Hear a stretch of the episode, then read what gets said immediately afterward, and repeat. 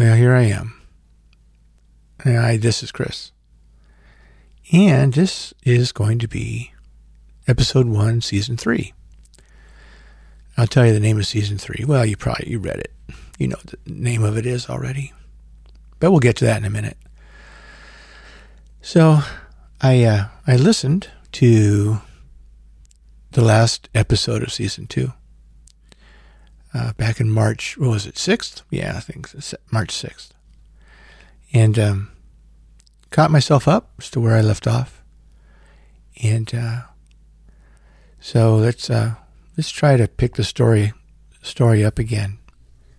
Hi, my name's Chris, and this is season three of My Life, and welcome to it, Seeking God's Face.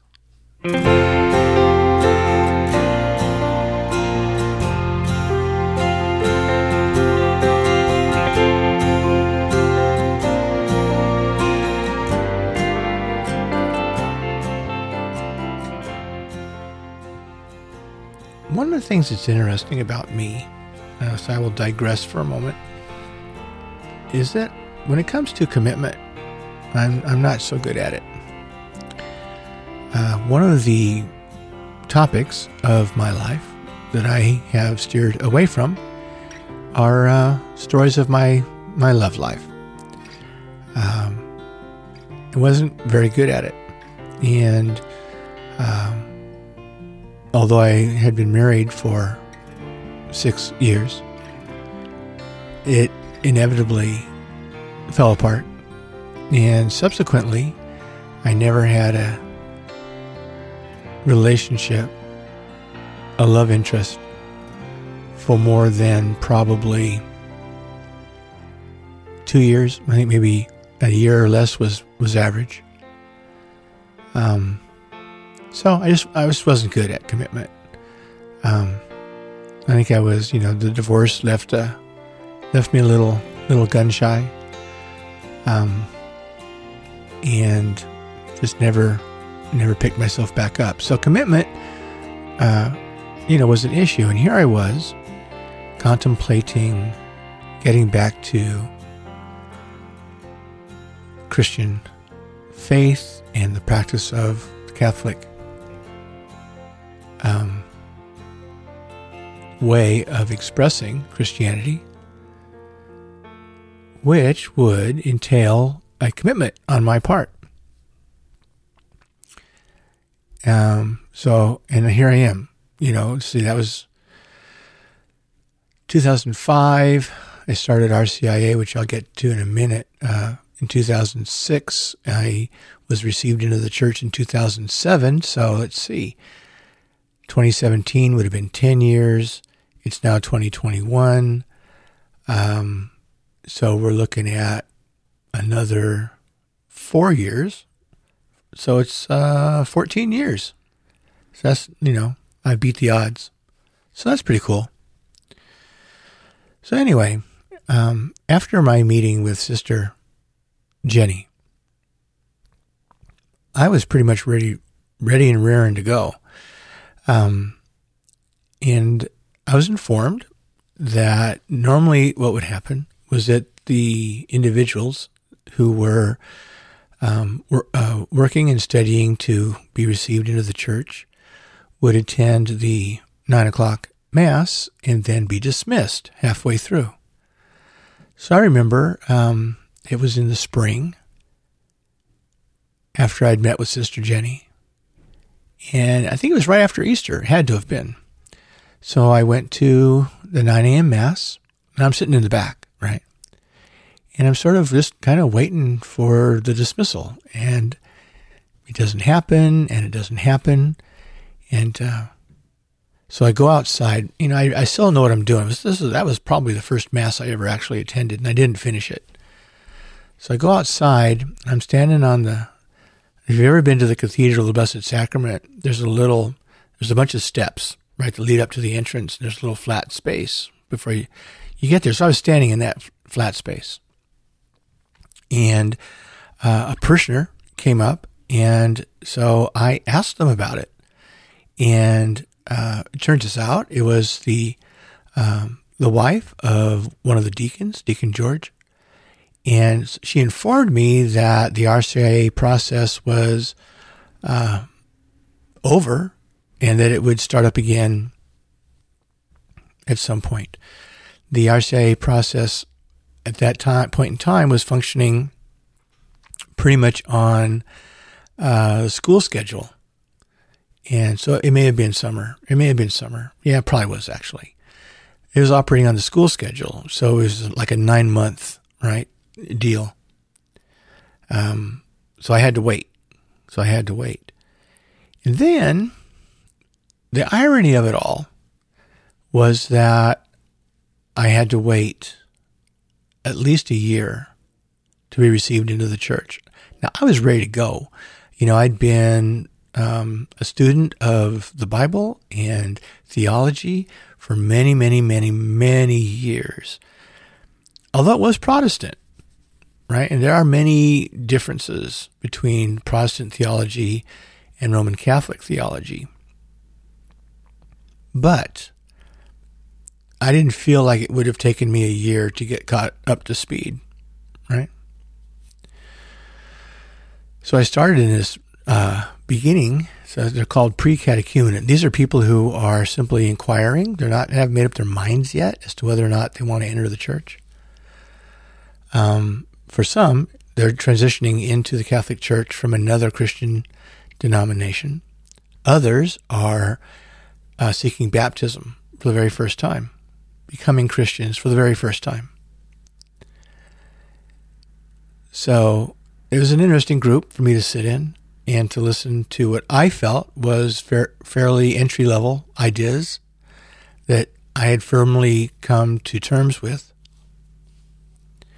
There were a couple of things that I knew that I had to deal with before entering the process of becoming a Roman Catholic. Um, coming from the Protestant world, one of the big ones was the teachings of the church. And I say, when I say the church, I mean Roman Catholicism, because in reality, the church is not just Roman Catholics. It's all, all those baptized believers who have been baptized. Well, you know, I don't want to limit it. The church teaches, this is what the church teaches, that if an individual has been baptized using that, what they call the Trinitarian formula, you know, I baptize you in the name of the Father, Son, and the Holy Spirit, then that baptism is recognized by the church as being valid, and you're a member of the body of Christ. Uh, so, I don't know why I got into that, but I did, for whatever reason.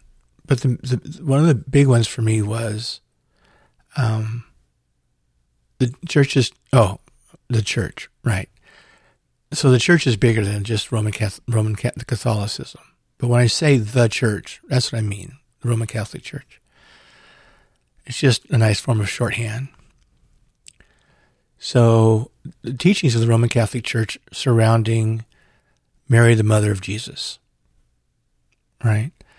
So it's the Immaculate Conception, that she was born without sin, that she was assumed into heaven bodily.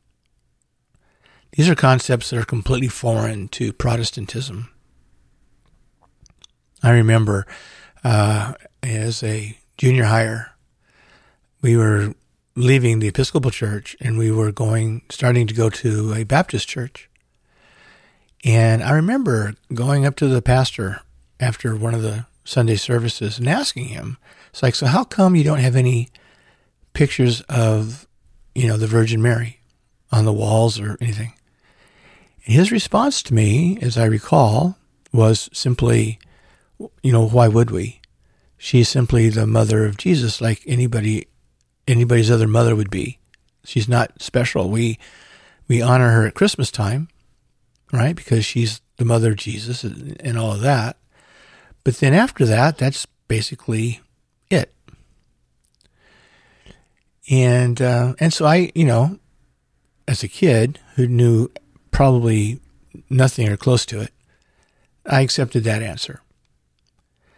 The other thing that I knew I was going to have to deal with was what the Catholics, Roman Catholics call the Eucharist.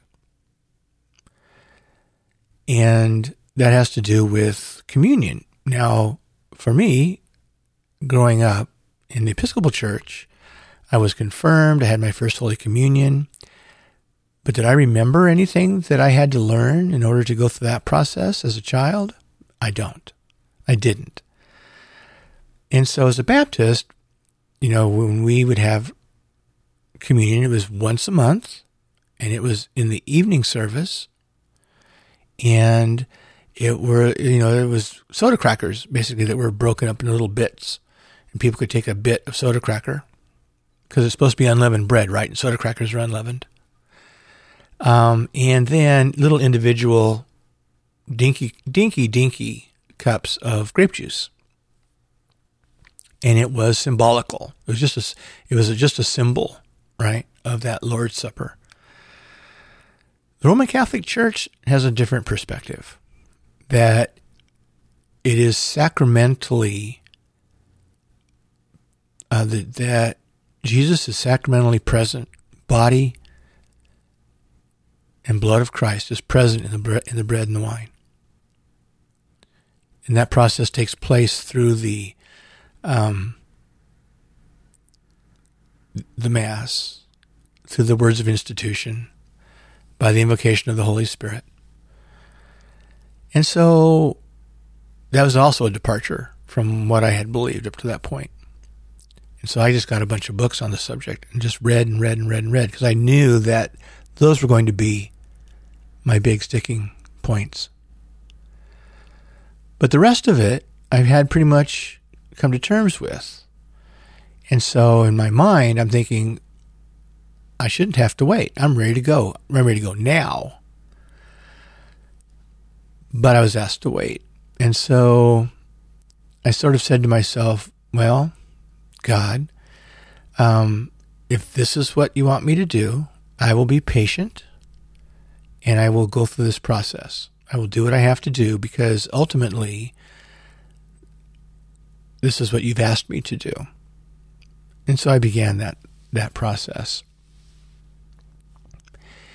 And and it was cool. I mean, I met, I met a lot of great people. Many of the, I, I, I tend to call the people going through R C I A a cohort, cohort right? Um, whether they're baptized or unbaptized. And many of us continued on at the cathedral after that. And I don't, I can't recollect I mean, I'll, I'll I'll jump the gun a little bit here. Um, I ended up becoming a catechist and being a part of the R C I team, um, instructing people in the Catholic faith as they're either proceeding towards baptism or proceeding towards being received by the Church. And I don't remember a cohort like that, that had so many people who stayed at the cathedral and kept practicing the faith. But there were just a lot of them in the group that I was with, baptized and unbaptized. Well, eventually it rolled around, um, and I started I started the classes. They were very much classes at the time. Um, it was Monday nights, and Uh, you know, it's it's sort of funny in, in looking in retrospect. When I was working for U P S, there was probably no way that I could attend any of those classes, and there was no alternative that I was aware of. So the fact that I'd left U P S and, um, you know, done what I've done, that I was able to attend these classes. So that was cool. And eventually, um, I started attending the nine a.m. masses, and uh, would experience the dismissal, um, where those of us who were participating in the R C I A process, whether catechumens, which are unbaptized, or candidates, which are baptized, um, would go downstairs to discuss the readings from the Mass. Um, a Sunday Mass has uh, three basic readings and a responsorial psalm. Normally, it's an Old Testament reading, um, a New Testament reading that's not a gospel, and then one of the four gospels. It's kind of how it goes. There are differences, but that's basically it.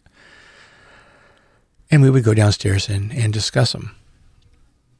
And that was actually kind of fun. But but it, it turned it became strange at one point.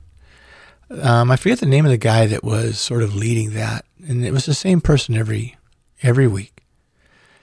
And he began telling the same stories over and over again.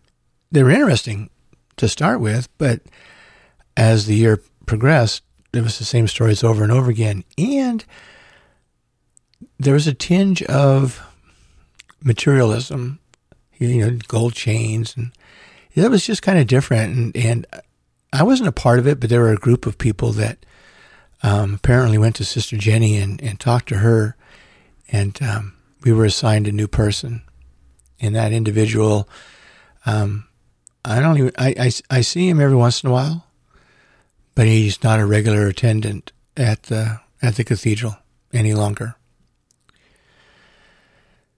So we went through all of that, and um, then in the spring of two thousand seven, at the Easter Vigil, I was um, baptized for the third time.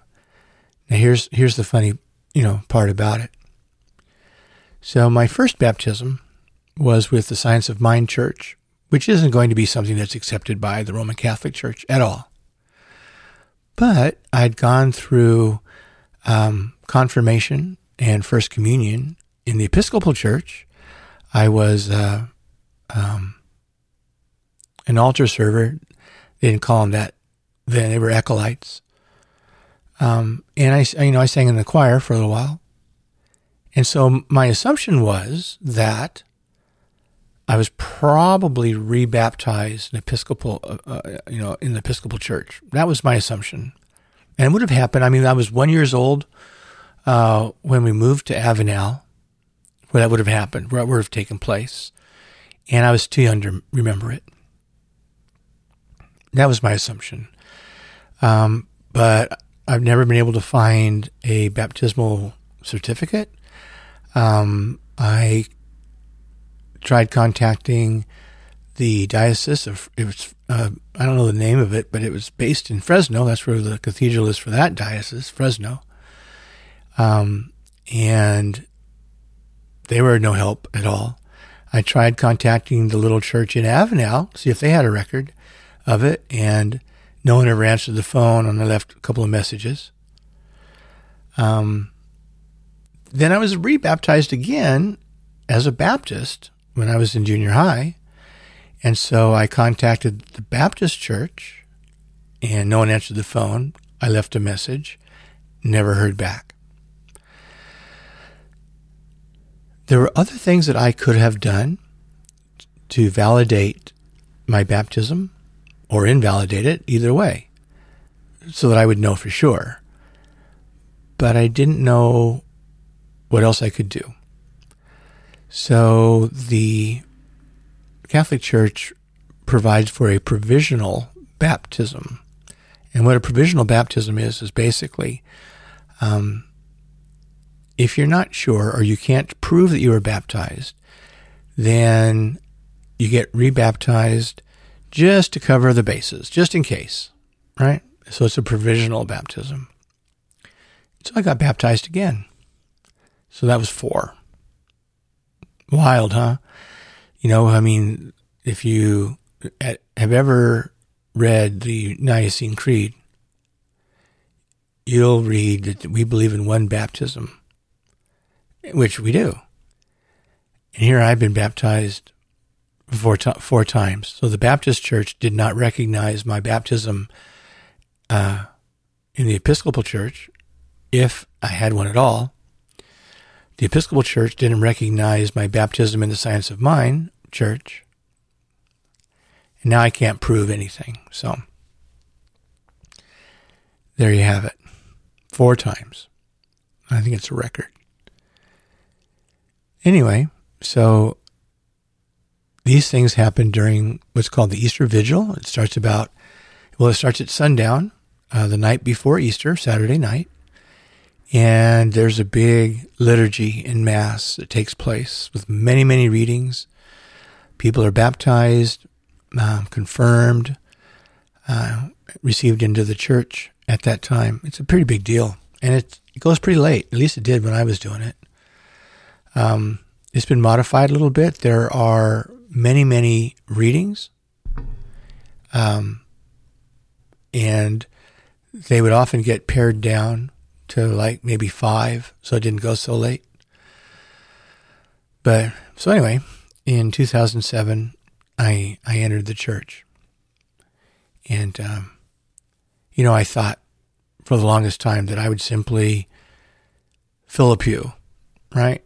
I'm done with getting too involved. I still had a lot to learn about what it meant to be a member of the body of Christ. Um, it's not an individual thing. Well, it is and it isn't. And at some point we'll get into that. But where I was at at that point in time was I just wanted to do this for myself, right? I didn't want to get too involved. And, and so I, I, I didn't. And I don't remember where, where I where I was. It was probably, um, there's a period after Easter. It's called uh, Mystagogy. And uh, it has to do with the mysteries of the of the faith, the mysteries of the Eucharist, Paschal mystery. And so I think it was right at the end. So it's it's a it's another fifty days up to Pentecost, and then at Pentecost we're officially done with R C I A. And I think it was at one of those last meetings that Sister Jenny came to me and said that she would like me to um, attend some trainings at the University of Sacramento, which was run by um, the Legionaries, Catholic.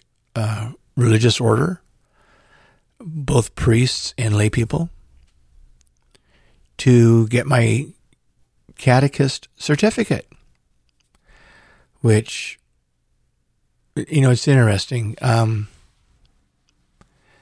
it was at that point that I I sort of made a deal with, with God. And I'll tell you the story. So uh, there's a story in the Bible, and it's called The Wedding of, at Cana. And Jesus and his mom were invited to a wedding. And uh, at some point in the wedding, well, I mean, it was more like during the reception. They were partying. And um, they ran out of wine. And so uh, the Virgin Mary said to Jesus, "Hey, look, you know what? They've run out of wine. Can you do something?" And he was basically like, you know, it's not my time. Don't ask me. You know, what have I to, what have, what have I to do with you? Kind of a thing. And so Virgin Mary went to the the servants and said to them, "Do whatever he," in reference to Jesus, "tells you to do." And so he basically told them to pour some water into these jugs. They were big jugs. They're ceremonial jars for cleansing. Pour them in there. And then to take a, a ladle of it, of it and take it to the the groom or the best man or whoever it was and have him taste it. And it's like, the guy was like, "What in the world? This is the best wine." Right? And he says, "Why have you reserved the best wine till the end? Because normally people do the best wine at the beginning, and then when people are kind of inebriated, they bring out the, the lesser wine, lesser quality," right? So that's the basic story, and you can find that story in the Gospel according to Saint John. So this was my deal. So I didn't know how to evaluate that. I didn't know how to discern that, whether to say yes or no. So basically what I said was, look, here's the thing. So I asked, I was, I, I, I asked the Virgin Mary to intercede for me, and that to ask her son what to do, and that whatever I was told, I would do it. And that's a risky prayer to make. Um, and it brings up a lot of issues about praying to someone that's not a part of God, whether it's Jesus or the Father, what have you, Holy Spirit. But in any event, that's what I did. And so that's what I was told to do. And so I did. And I went, it was a summer, it was three months. Um, and I got my basic catechist certificate. And it was wonderful. It was a wonderful summer. Another person who went was a part of that cohort, went to those classes with me. So we were able to share that experience. It was wonderful. And then uh, so then I came back and I was able to, um, there were some other things I had to do. I had to go on a retreat. There were some other things I had to do to, to fulfill the requirements besides the training. But once I had everything done, then there was a, a little welcoming and a ceremony, commissioning, I guess you'd call it. And I became a, a catechist and got involved in the R C I A program.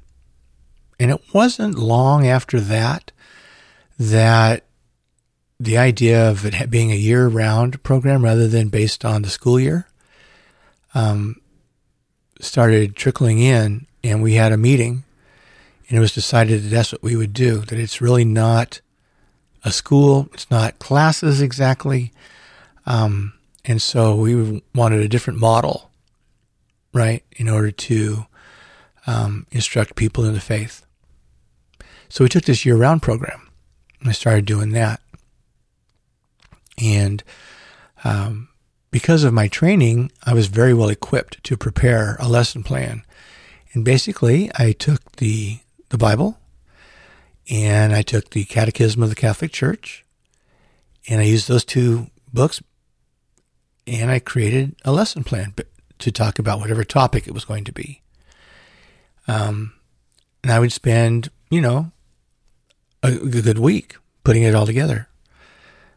I did a lot of reading and just putting down thoughts.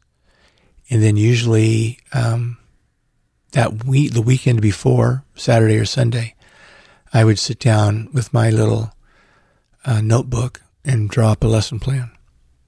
And I did that for like years and years and years and years. Over and over again, different classes, different topics. I, I got to the point where um, I no longer saw it as a class, per se.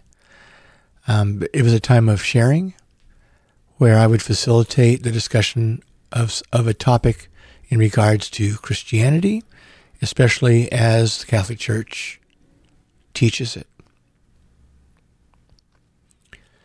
And it was, it was very rich and rewarding for me. Um, and... You know, I still didn't get, you know, heavily involved. It was just R C I A. And, but that was enough. I mean, here I was brand new in, in, you know, in the Roman Catholic Church, still learning my way. And then in two thousand eleven, uh, the church rolled out a new missal. So the... The Mass is all written out. None of it's freestyle. None of it's improvised. Um, it's all written out. And some of it's in black letters and some's in red.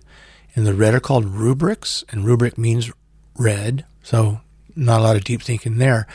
But what the rubrics are is it tells the priest or the bishop, whoever is celebrating the Mass, how to do the rite.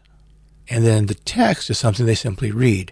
So there's this old adage that says, um, read the black and do the red, right? Okay, so in twenty eleven, the church rolled out a new translation. The American church did, English. Um, and so I had to learn some things anew, which was easier for me because, let's see, two thousand seven, so that was like four years. But some of the people had grown up in the church, and it was a bigger shift for them. But that happened in twenty eleven. And then I forget when it was, and I don't even remember how it came about. But I remember that uh, uh, at some point I was interested in uh, joining the choir. You know, I'd sung in choirs. Um, I enjoyed singing. I thought I thought that I had a decent uh, enough voice to be in the choir. But I had never gone to the eleven o'clock Mass and actually heard the choir that much. I wasn't familiar with what they sang. So I contacted uh, Rex Rolanka, who was the music director, and we set up an audition, right? And it was a, it was a nighttime audition, well, evening, but it was during the winter, so it was dark. And it may have even been raining, I don't remember. And it was going to be in the church, I thought. And so I walked myself down there and, um, you know, I went to the door and it was locked. And I tried a couple doors and they were all locked. And so I, you know, I'm like, well, I don't know what's happened. Um, so I went back home. I'm like, okay, look, God, I guess this isn't something that is for me. At least right now. And so then later, you know, I talked to Rex. He's like, where were you? Why didn't you, why didn't you, you know, you didn't show up. And there was another door where the choir room is, which is in a completely different part of the building. And for some reason, that information had not been processed by my brain. So, um, as some people, if they're listening to this, they'll understand that as a missed connection. But anyway, time went on, time went on, time went on. And I remember um, every summer, the choir would take a break. And Rex would put a blurb in the um, bulletin, not the bulletin, but the worship aid. Uh, anybody interested in singing, you know, he's given auditions, contact Rex. And we were downstairs for something social, eating some food, and um, Rex, Rex says to me, he says, uh, holding up the bulletin, he says, you know, this has your name on it. And I jokingly took it, and I looked at it, and I said, huh, I don't see my name anywhere. And handed it back to him. So it was, a, you know, it was a, uh, a while bit later that eventually um, I did audition and became a chorister in the choir of the Cathedral of the Blessed Sacrament. And that was quite challenging. We sang what I considered to be difficult uh, music from the fifteen hundreds and seventeen hundreds and contemporary. And it was, uh, you know, it was tough. One of the things that was tough about it, of course, was I didn't know how to read the bass clef. Um, and I was a baritone. And so that was my, my music was written in the, in the bass clef. And when I was in school, um, when I first started learning music, I believe it was right around the third grade. And I took up the, uh, the French horn. And it's a beautiful instrument. Absolutely beautiful. But it uses a, a mouthpiece. It's a, almost the same size as a trumpet. It's fairly small.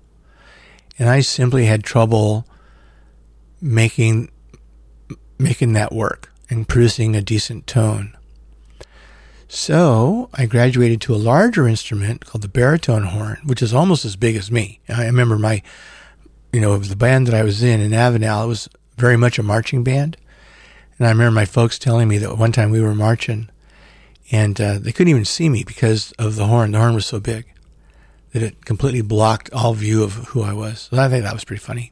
But anyway, it's a tone that I could I could play. All the music was written in the treble clef, which is what your normal clef when you see music. So then we moved up to Auburn, and I tried out for the band in the junior high, but they had enough baritone horn players already, so there wasn't a spot for me. However, they needed a tuba, not a tuba, a sousaphone player. Big old instrument, right? Which is cool. It's enormous. And I thought, wow, that'd be fun. And he asked me if I could do it, and I said, of course. And I remember the first time I crawled inside the thing, and because you have to, I mean, it's huge. It's on a it's on a stand, and you have to sort of work your way into it. And I looked at the music, and it was written in the bass clef, which I had never seen before and had absolutely no idea how to read it. And um, so I I tried I, I tried to take what I knew from playing the baritone horn and make that work for the sousaphone, and it and it just didn't. I hit all kinds of wrong notes, and and no one ever said anything. The band instructor never said anything. Um, and it went on that way for quite some time. So finally I said, Mom, look, I, I'm not going to do band anymore because I just don't like it, you know? So that was the end of my band experience. I never went back to it. I didn't do it in high school. Um, I didn't get into band ever again, which is, you know, sad on one hand, but I went into sports, and that really was good for me at the time. In any event, I did not know how to read the bass clef. So here I am, um, fortunately, in the choir. Um, they had some really wonderful basses um, that could sing the bass clef and could read it and knew what they were doing. And that was, I mean, they even graduated with a degree, right, in music and singing and such. And so I asked a lot of questions. And I remember at one point, uh, Rex came to me and he said, have asked me, he said, uh, have you ever thought about taking lessons? And uh, that triggered two thoughts for me. You know, one thought was, uh, well, either I'm really bad and he wants me to get better, or I'm okay and he sees that I've got potential to be better. And, uh, you know, I took the latter one because it made me feel a little bit better about myself. And I started taking lessons. He had a he knew some someone who had just recently come to Sacramento, who was offering lessons uh, in his apartment. And I started going once a week, once a week, once a week, once every other week. I forget now. Um, and I did that for a couple of years, and it was great because I take I would take my music with me. If there were parts of the music I was struggling with, we would work through that. He'd help with my range, and he'd help with posture and breathing and all that stuff, right? And um, and singing in the choir just became a joy, and I looked forward to it. It was every Wednesday night, middle of the week. Um, it was a way for me to let off some stress from from work, what have you. And I just loved the music. Uh, you know, I think that my preference of music probably is more um, fifteenth, sixteenth century music, um, polyphonic, yeah, just crazy stuff. We started singing Gregorian chant, and that was rich. Um, and I love doing that, learning how to read the notation, because they don't use notes like musical notes.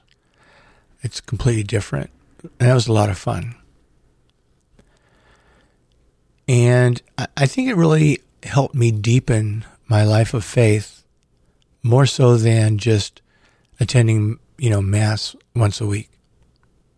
And I was still reading, reading a lot. And um, one of the things that started to happen was a carryover from the time just prior to me reaching out to the Catholic Church. I had been reading some Orthodox literature. Um, on prayer and meditation, something called the Prayer of the Heart. Uh, there's a wonderful book. It's called The Way of the Pilgrim. And it's it's it's an aspect of Christianity that I didn't find in the Catholic Church. And so I began doing some research, and I started finding information, writers that did write about Eastern spirituality, even as far as um, some things that were quasi-Vedanta and Hindu. That became really interesting to me. And, and I got the sense... the sense that at some point in time, this was going to be my gift to the church. Um, that may never happen, but at some point in this season, I'm going to start picking up on it, because uh, this season I have titled Seeking God's Face. And my email... I'm not going to give you the whole thing because I don't want you sending me a bunch of emails. But my email is basically Seeker of Truth. And to me, that's very important.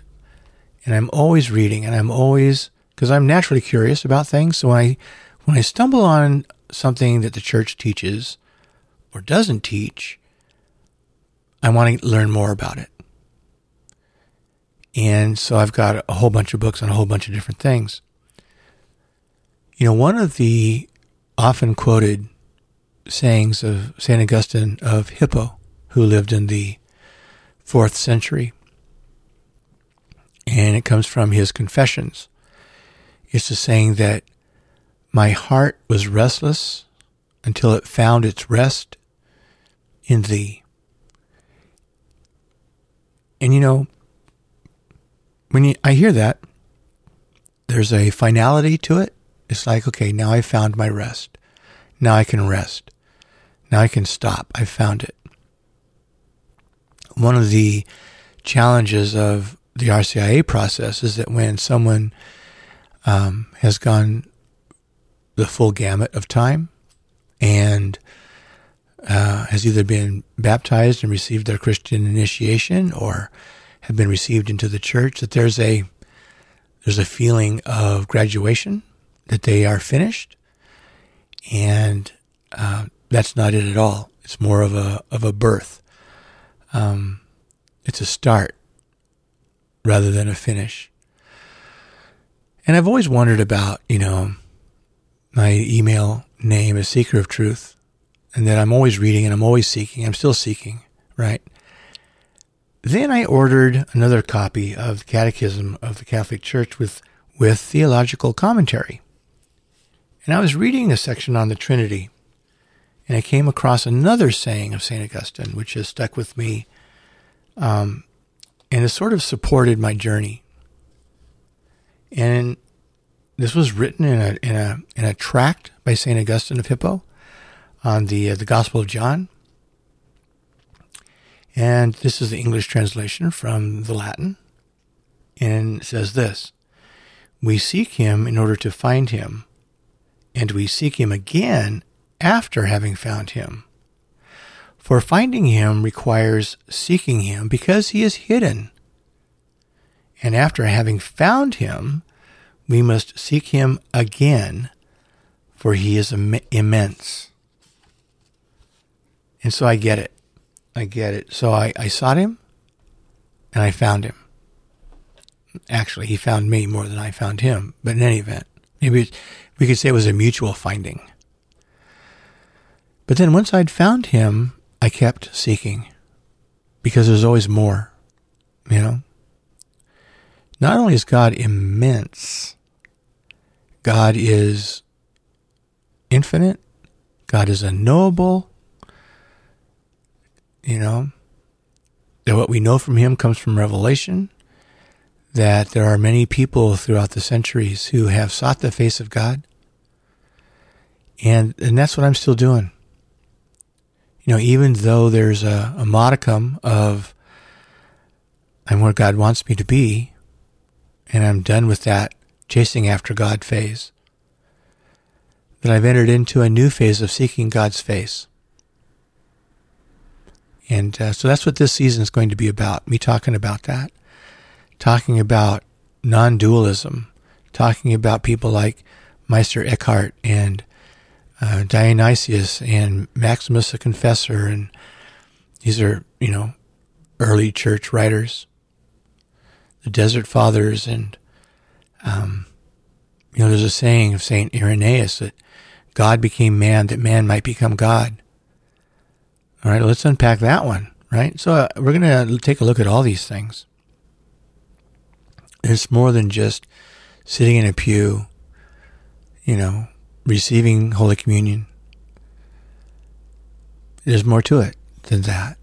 And even in the works that we do, you know, we're in Matthew twenty-five, where we are enjoined to feed the hungry and clothe the naked and visit the sick and the widows and those in prison and that sort of thing, those good works. There's more to it. There's more to it than that. And so uh, hopefully we'll unpack some of these ideas, and I'll share with you some more of my, my journey um, in the next few episodes to come.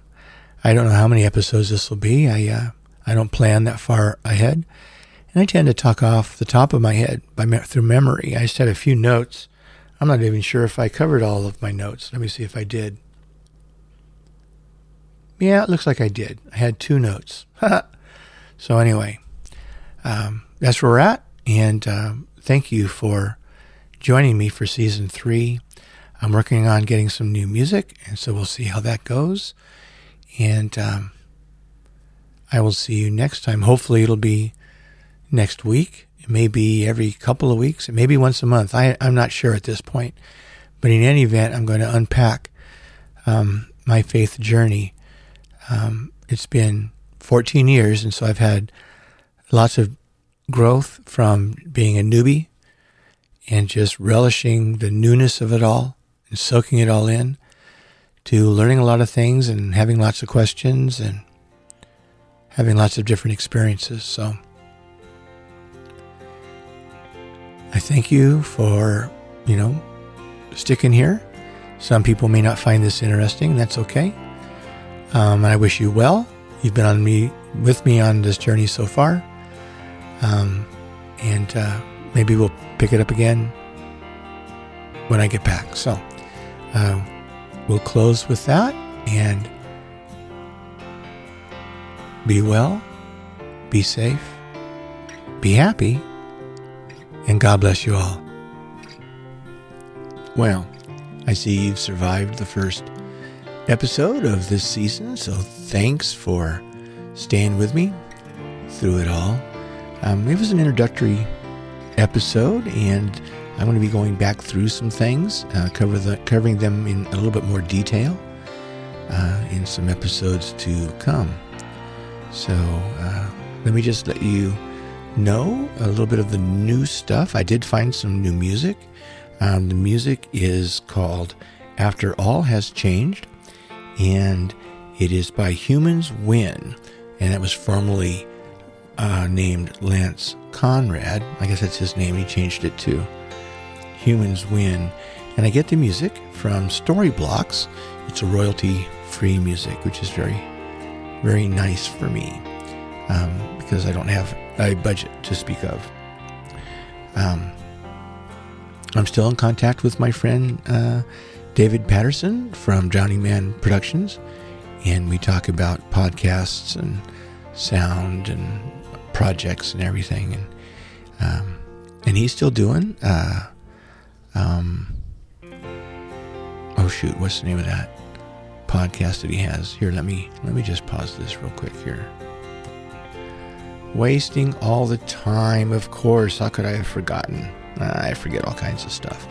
Yeah, it's a cool podcast where he and um, sometimes uh, two others, sometimes three others, sometimes it's just one other. Um, they have an impromptu comedy uh, podcast with a bunch of different uh, sketches. Um, it's very fun. It's pretty pretty wild. Um, so I suggest checking that out. Wasted All the Time, or Wasting All the Time. I don't know, Wasted All the Time. It sounds like something from my past. Um, anyway, Wasting All the Time. Um, and uh, as uh, as before, the show is uh, is produced and loosely crafted by me, um, Chris Jensen, and, um, and so I appreciate you coming along for the ride on this little amateur hour. Uh, and uh, as I as I said at the end of the episode, I'll say it again. Um, you know, be well, be safe, and God bless.